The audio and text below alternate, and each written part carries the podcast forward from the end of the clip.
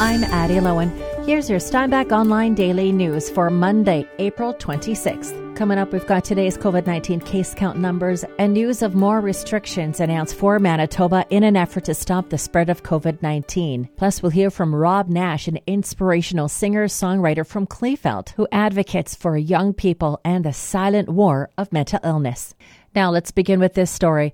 The mayor for Ritchot says he is astonished to see all the construction going on in his community. With more, here's reporter Shannon Dueck. In the first quarter of 2021, Ritchot issued 55 building permits worth $13.2 million. Both of those numbers are ahead of last year's pace. Chris Ewen says this is surprising considering the current cost of building materials there's no better words for it, but it blows my mind. I, I go to, you know, your local hardware store or uh, your lumber yard and I'm looking at wood prices and they have more than tripled in some circumstances from the last year and a half. I just can't believe it that people are still doing it. Good for them. You know, if, if you have the, the means and you can afford it, you know, do it, keep that economy uh, thriving. In the first quarter of 2021, there were building permits pulled for 15 housing starts including 10 in Grand and 5 in St. Adolphe. I'm Shannon Dueck.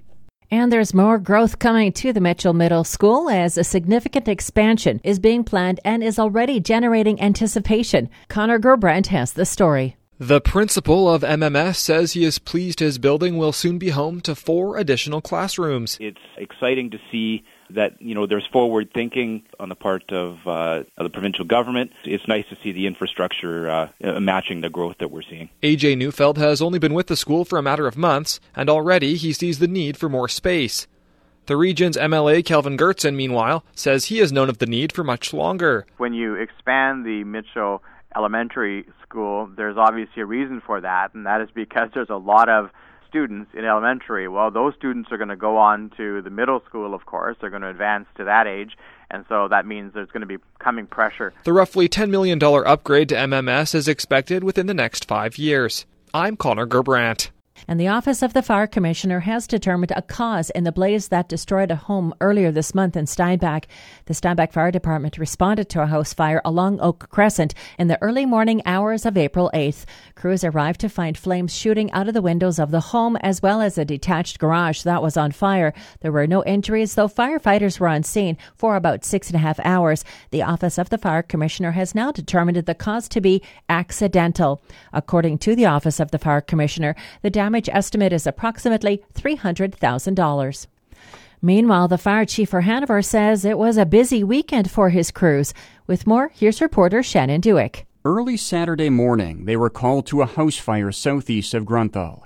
Paul Wiebe says no one was hurt, but there was a lot of damage. The house structure is still standing. However, the, the entire interior is uh, destroyed. It's uh, all blackened. The cause of the fire remains under investigation by the Office of the Fire Commissioner.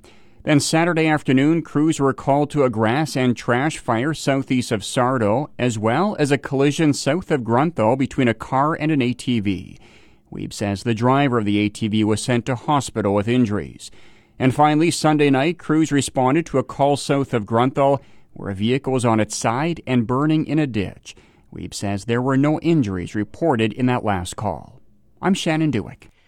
And now to today's COVID 19 case count numbers. As public health officials have confirmed, there are 210 new cases of the virus in our province. Of those, seven are in Southern Health, including two in Steinbach, one in the St. Anne Broquerie district, and three in the Taché district. As well, another Manitoban with COVID 19 has died. The individual is a female in her 60s from the Winnipeg Health Region. Meanwhile, the province is expanding the COVID 19 vaccine eligibility to include all adults aged 18 and older who live or work in specific jobs in the Northern Regional Health Authority and Winnipeg's Seven Oaks West area. And with that, more restrictions have been announced for Manitobans in an effort to stop the spread of COVID 19. With more, here's reporter Shannon Dueck. Chief Provincial Public Health Officer Dr. Brent Roussin says restrictions will take effect first thing Wednesday morning and last four weeks. No visitors will be allowed at private residences, uh, either indoors or outdoors, um, with certain exceptions, including allowing one visitor for people who live alone. No indoor gatherings will be permitted, and outdoor gatherings uh, of up to 10 uh, persons will be allowed in public outdoor spaces only. Other restrictions include faith based gatherings limited to 25% capacity or 10 people, while patio dining will be restricted to groups of four people only with no household restrictions. Also, retail stores must be limited to 25% capacity or up to 250 patrons. For more on the new restrictions announced Monday, visit the news story at steinbachonline.com. I'm Shannon Dueck. And sadly, suicide attempts and suicidal thoughts are up, and that is a direct result of the COVID 19 pandemic, according to one local expert. Reporter Connor Gerbrandt has more. Depression and isolation is a terrible combination. Rob Nash is a Kleefeld born singer songwriter whose content focuses on mental health struggles and addiction. And prior to COVID, um, the stats were one in five teenagers in Canada had seriously considered suicide in the last 12 months. Now you put those kids in isolation, and it's been brutal. Nash has officiated dozens of funerals of young people who have taken their lives in the past year, including some from here in the southeast. He calls the matter a silent war that is taking place in people's minds and believes the best way of stopping it is to give it a voice. These people are worth fighting for. I think we're losing some of the most gifted people. As restrictions and isolation mandates continue, Nash urges youth to share their struggles with one another and seek professional help if their thoughts become dark. I'm Connor Gerbrandt. For details on these stories, including photos, videos, and interviews, go to steinbachonline.com. I'm Addie Lowen.